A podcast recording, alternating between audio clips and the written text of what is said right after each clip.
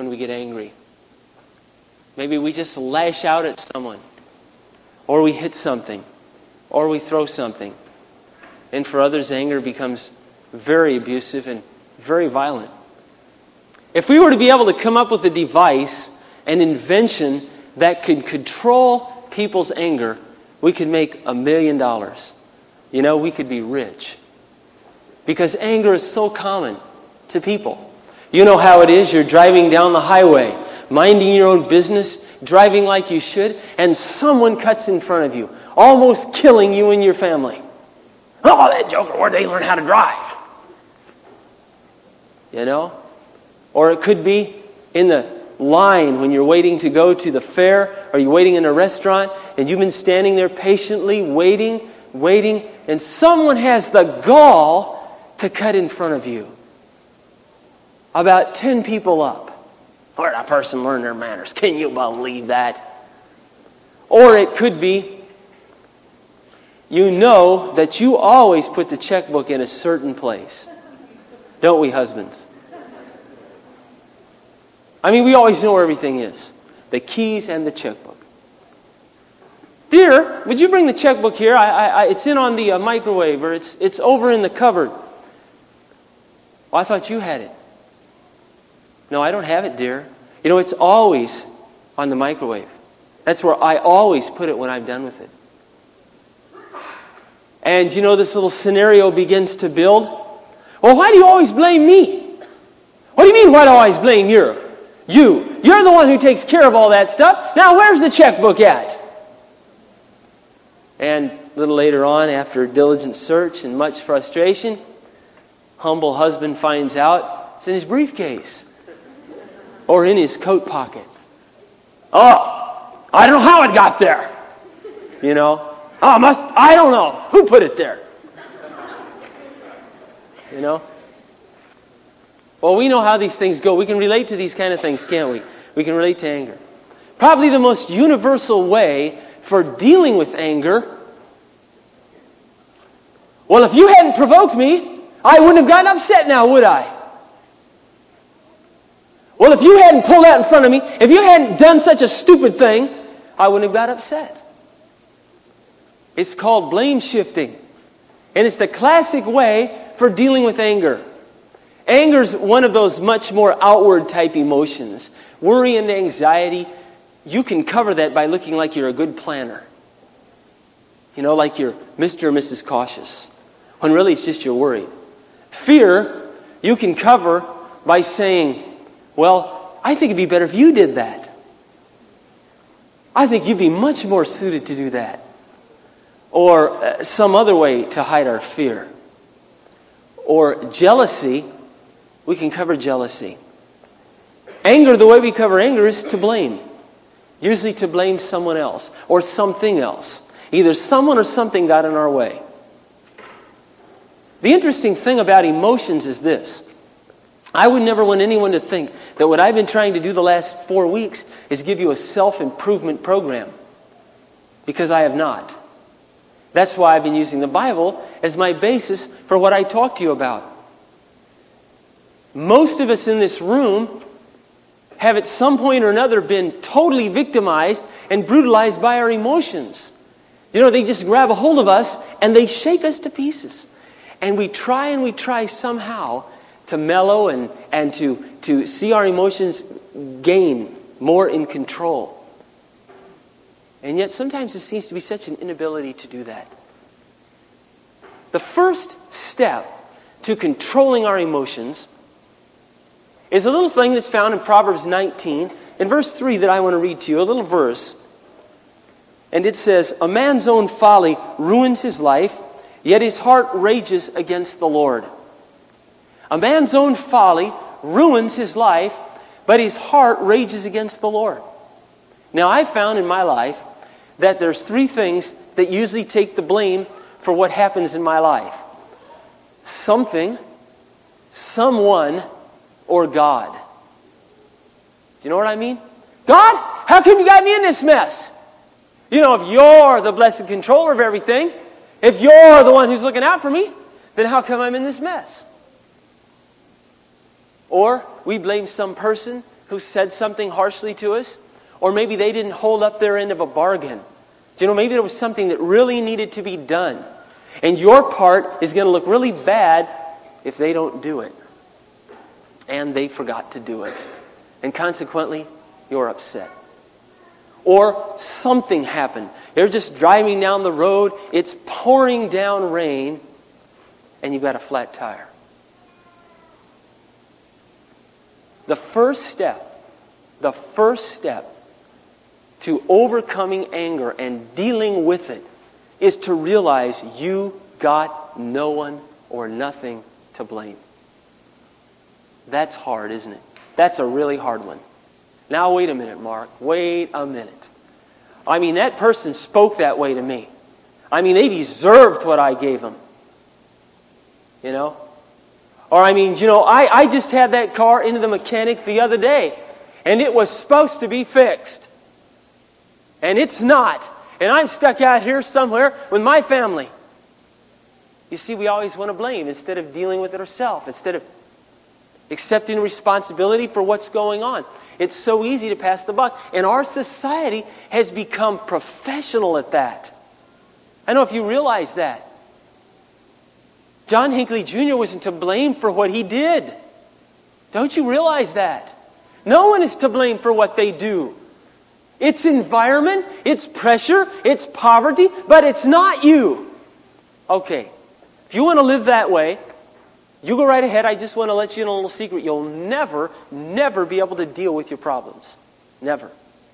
You'll never find a solution for them, and you'll never deal with them. You'll never be able to carry on a viable marriage, a viable family life, a viable relationship, and slowly but surely, your life will be eaten up because you're always trying to blame someone or something, or ultimately God. And this is what this verse says man's own folly. The Bible says that anger is foolishness. And man's own folly will ruin his chances.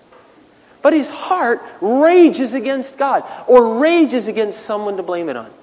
That's the first thing. The second thing is to realize, as many of us I'm sure have, maybe to one degree or another, is that you can't control your anger by yourself. In fact, do you know every one of the emotions we've talked about, whether it's anxiety, whether it's fear, whether it's jealousy or anger, you are absolutely powerless by yourself against them. And some of you know what I'm talking about. I have heard so much, there are so many books on self improvement. Channel your anger into something positive. Channel your fear into something positive. And I want to tell you something that's baloney. That's a bunch of baloney. Because you cannot conquer the rage within without the help of God on a permanent basis. I want to read you a verse that, from the book of Matthew, chapter 5, and verse 21. We don't often think of anger as a very serious thing. But Jesus said here in the Beatitudes, when he was walking on earth, You have heard that it was said to the people long ago, Do not murder, and anyone who murders will be subject to judgment. But I tell you that anyone who is angry with his brother will be subject to judgment. What Jesus is saying here is pretty awesome to think about, you see subject to judgment. A murderer is subject to judgment. We would all agree with that ought to be the truth, right? But boy, how few you would find who would agree that a person who's angry with his brother or his wife or in something or God ought to be subject to judgment. You see, because anger is the root of murder. And God always goes to the very root. There is no such thing as a self help, fix yourself kind of program as far as God is concerned. It can't be done.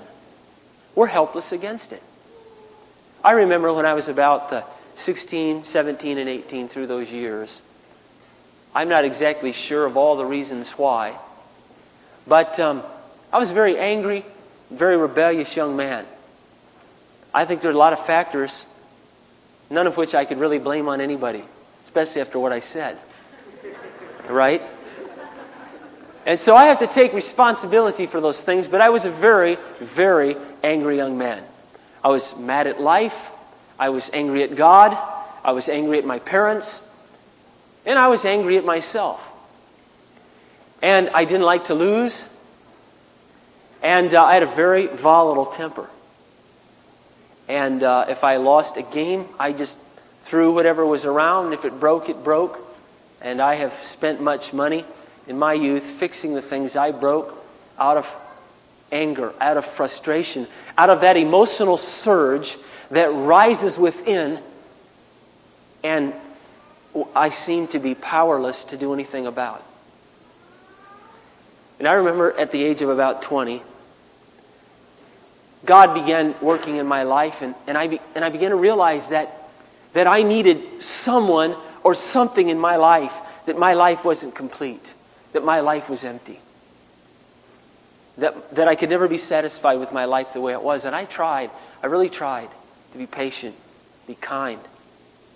Somehow, though, if somebody wronged me or something happened, it got really tough. I remember one particular time at the young age of 17, and I had this old Ford Fairlane 500. And I was going with this girl in high school, and uh, I was also that very possessive time of life. And, uh, you know, love was everything. You know, it's everything or nothing. It's now or never, you know. You take all of me or none of me, and then I want all of you or none of you, you know. And I want all your time. And I remember this one night, she told me that, well, we couldn't get together because she was going to study. And I thought, you know, I need to be Mr. Understanding here. So I said, well, that's fine. You know, that I was lying, wasn't fine but I thought I could fool her. So I said, Oh, that's fine. You study, no problem, you know. So I went downtown because I had to run some errands downtown. And lo and behold, who do I see downtown with her girlfriend? But my girlfriend.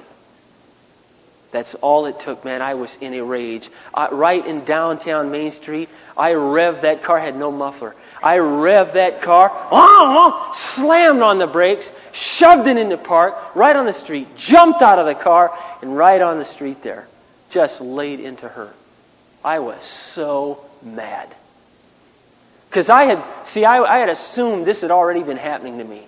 Because those other times she said she was going to study. And I heard, and I was hot. I was really hot.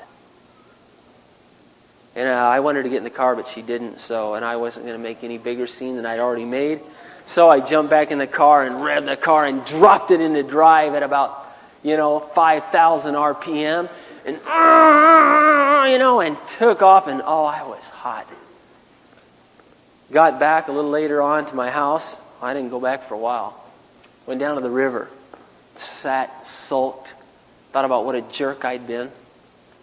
You know, and realized that, you know, I'm a volatile young man and, and I don't know what I can do about it. I don't know what I can do about it. And this is one of the things God used in my life to show me that I needed Him. You know, in AA, they talk about a higher power. That higher power has a name, and His name is Jesus Christ. Without Jesus Christ, it is impossible, absolutely impossible to deal and handle your emotions in first, second Timothy in chapter uh, 1 and verse 7, this little verse that I wanted to convey to you this morning. And it says, For God did not give us the spirit of timidity, but a spirit of power, of love, and of self discipline. If you look out on the, on, on the sea, the ocean of mankind, you don't find these characteristics very often. Our world is very devoid of love.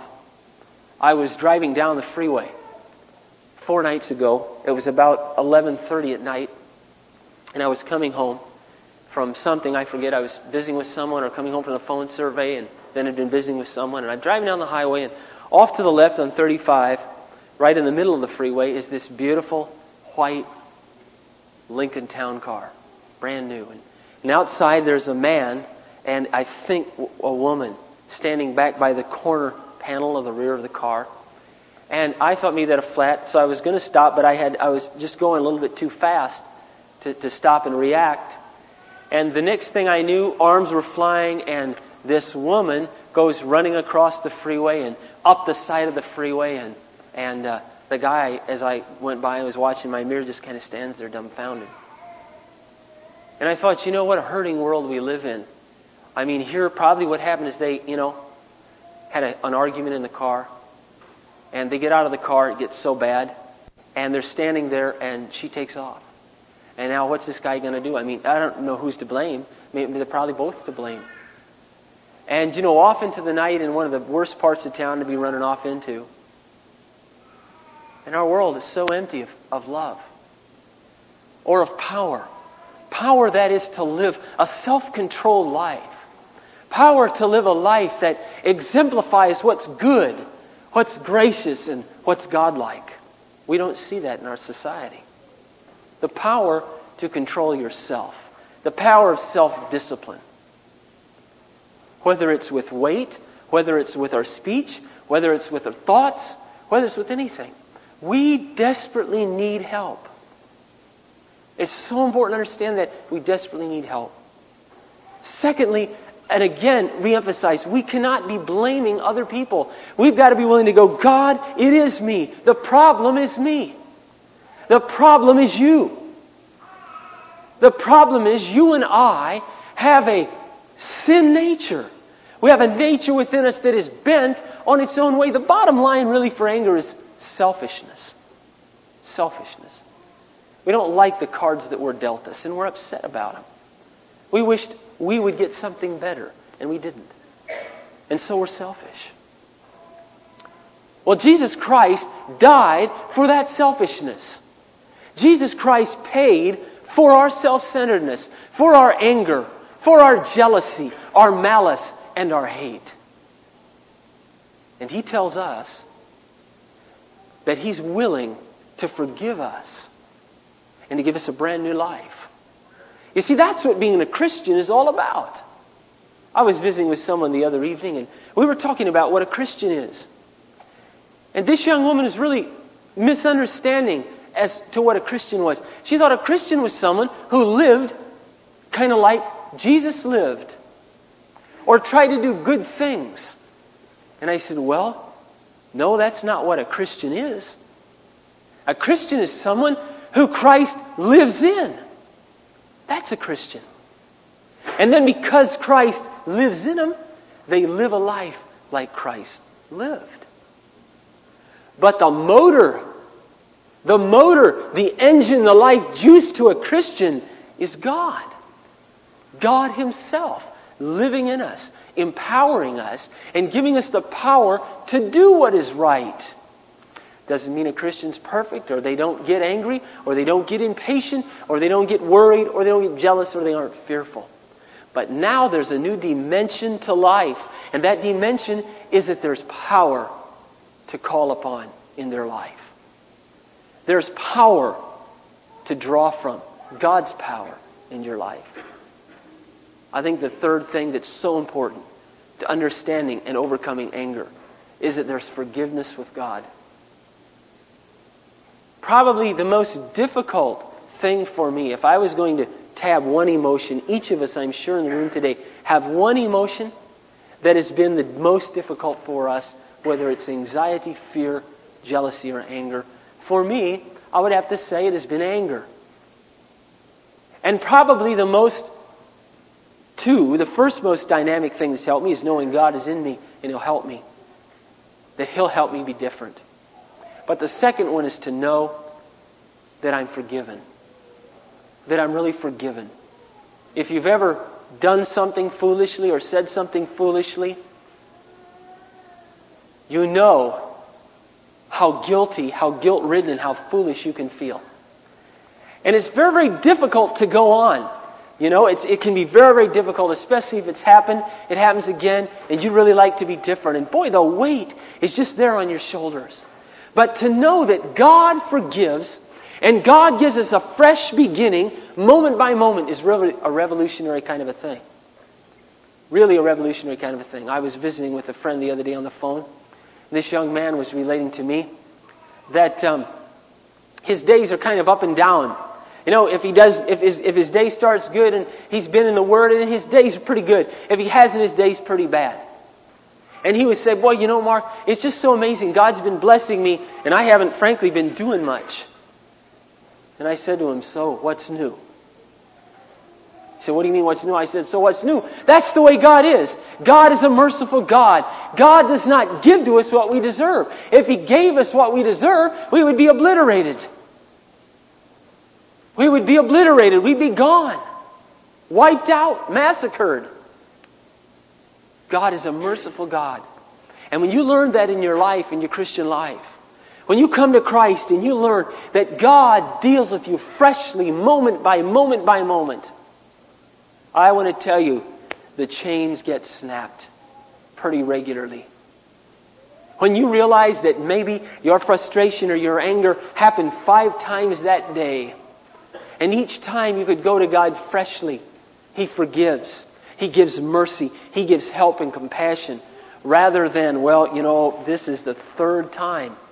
I'm getting a little fed up with this. That's not God. That's people. That is not God.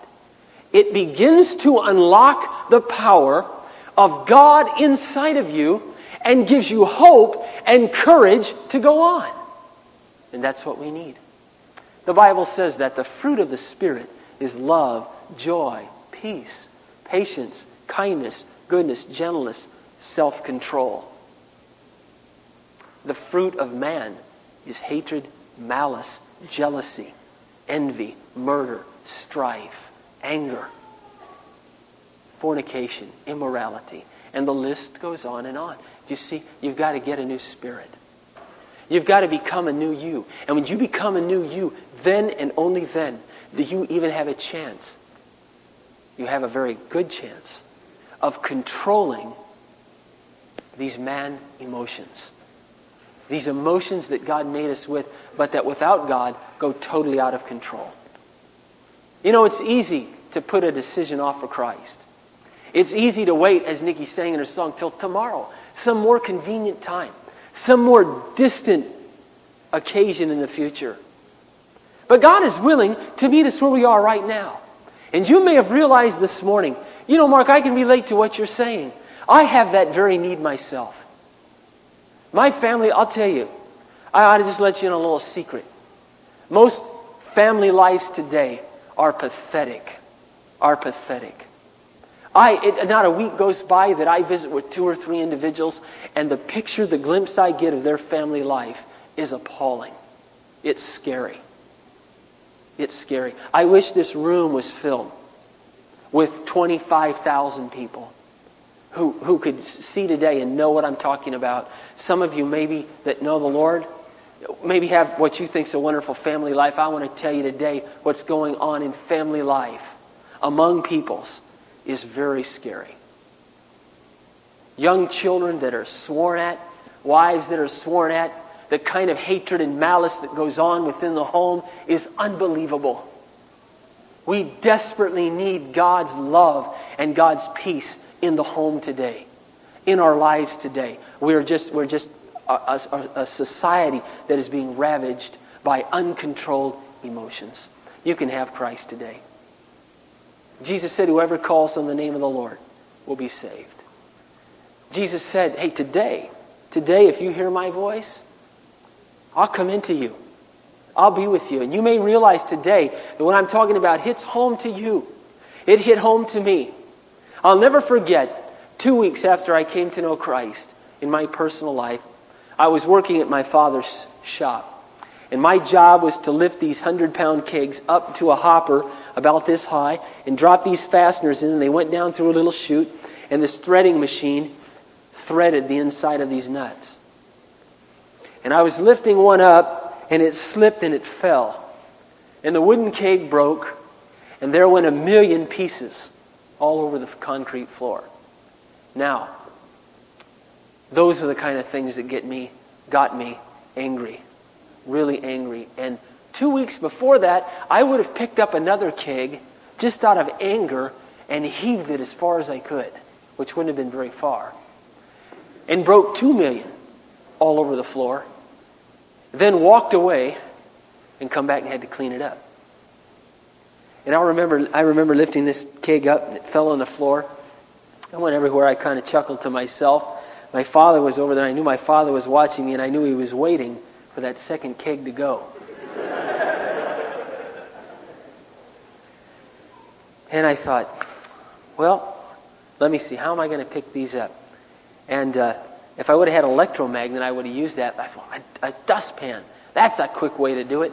So I got a dustpan and I started picking them up. And I could just see my father's face over there in the corner, you know, like, Jiminy, you know, what, what's gotten into him? And um, now I've not always reacted that way since I've been a Christian. I'd be a liar if I said that. But God has certainly given me a new ability and a new power to handle life situations or human relations that come my way that in the past would have just torn me to pieces. I would have just gone in a rage. And I just want you to know today that God is willing, Christ is willing to meet you where you're at. He's really only this far away. It's a matter of asking Him to come into your life and to take over, to take control. To let Him know that you're not going to blame anybody anymore, but you're going to put the buck where it needs to be, and that's right here. Say, God, it stops with me. I'm an angry individual. I, I'm a sinner. And I need you in my life. I need you to make my marriage work. I need you to make my job. I need you to make me work. And I want you in my life. And putting our trust in Him and not in ourself or in our own self-help efforts or in all the good things that we've done, but in Him. And the Bible promises. He promises He'll come in. I've experienced that in my life. I can tell you there's nothing on this planet like knowing Jesus Christ. There's nothing that has helped my marriage more than knowing Jesus Christ.